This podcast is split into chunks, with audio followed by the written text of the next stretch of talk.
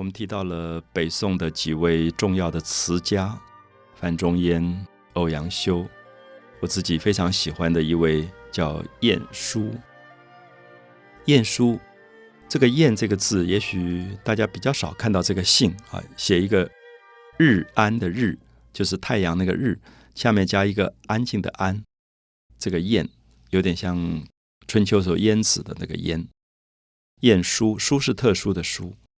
那他的词，我今天特别想跟大家介绍，是因为我觉得他如果变成一种小调，就是生活里面一种不是。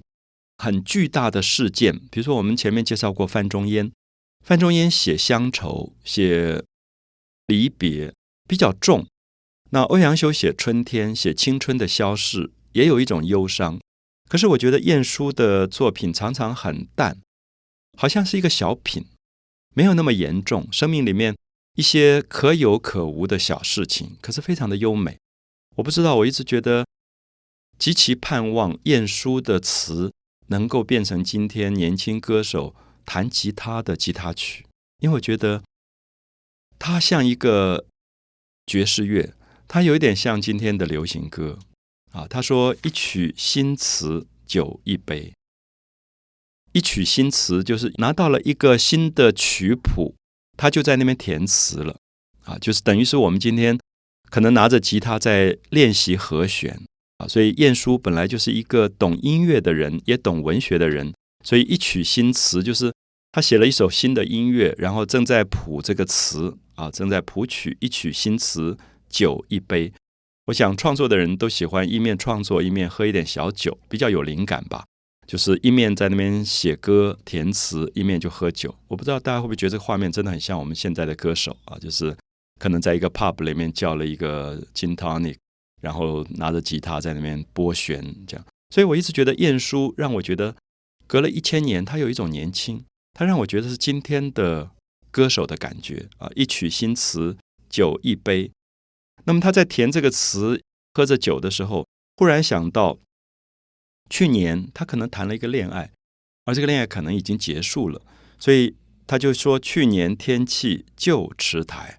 他忽然想到。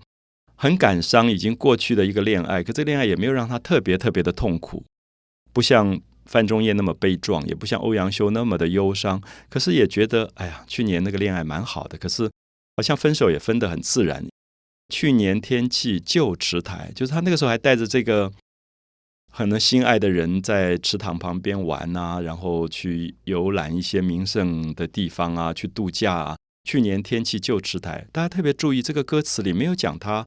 快乐或不快乐，只在讲想到了，好像忽然觉得，哎呀，去年不是跟那个人在一起吗？也去玩过了一些地方，可是怎么忽然好像已经分手了？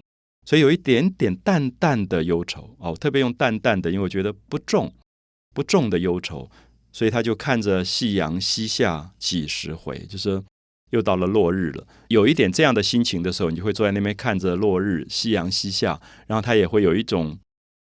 眷恋吧，觉得这个太阳要落山了，要下去了，什么时候会再回来呢？几十回，所以好像也同时在感伤，说那这个分手的人有没有可能以后有一天还会重新重谱恋曲啊？重新有可能忽然在捷运碰到，说哎呀，好像各自分手以后，各自谈恋爱恋爱，可是都没有对方更好，又在一起。我现在碰到好多年轻人告诉我说，哎，绕了一大圈又回来找原来的朋友了。所以我觉得晏殊的情感很有趣，就是很淡，非常淡，他不强烈，他也不要讲很强烈的东西，可他觉得有一种深情，大家都难忘，都不那么容易忘掉。那下面两个句子是我最喜欢的，也常常用毛笔写给好朋友的两个句子，可能很多朋友也很熟，就是无可奈何花落去，就是每一次分手，每一次看到花掉落，都有一种无可奈何，可是你也没办法。我很喜欢他用这四个字叫“无可奈何”。我们现在的成语也在用“无可奈何”，就是哎呀，没办法。就是你明明是觉得不希望花凋零，不希望分手，可是有时候实在说不出来为什么要分手，就无可奈何花落去，似曾相识燕归来。可他又安慰自己说，其实每一年春天，那个燕子又回来了。是陌生的燕子，可是你又觉得那个燕子每一年都回来，好像也似曾相识。似曾相识也是我们现在的成语。我们常常碰到一个人，第一次见面，觉得很有缘，就会说：“哎呀，我们好像似曾相识。”哎，我不知道大家会不会觉得无可奈何。似曾相识是生命里面两个非常动人的感情，就是你跟朋友分手的时候，你只好说无可奈何；可是你跟一个你很喜欢的人第一次见面的时候，你都可以说似曾相识。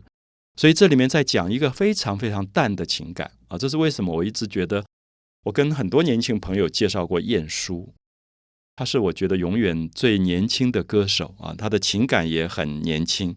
那么因为似曾相识燕归来，所以最后他就跟他自己讲：“小园香径独徘徊。”在那个小院落里面，在那个开满了花的小院落里面，自己一个人孤独的走来走去，因为即使分手了。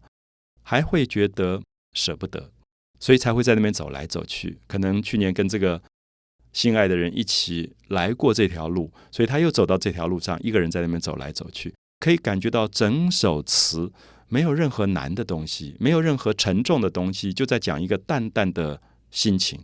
那我们一起念一次，来作为我们了解北宋词的一个结尾。一曲新词酒一杯。去年天气旧池台，夕阳西下几时回？无可奈何花落去，似曾相识燕归来。小园香径独徘徊。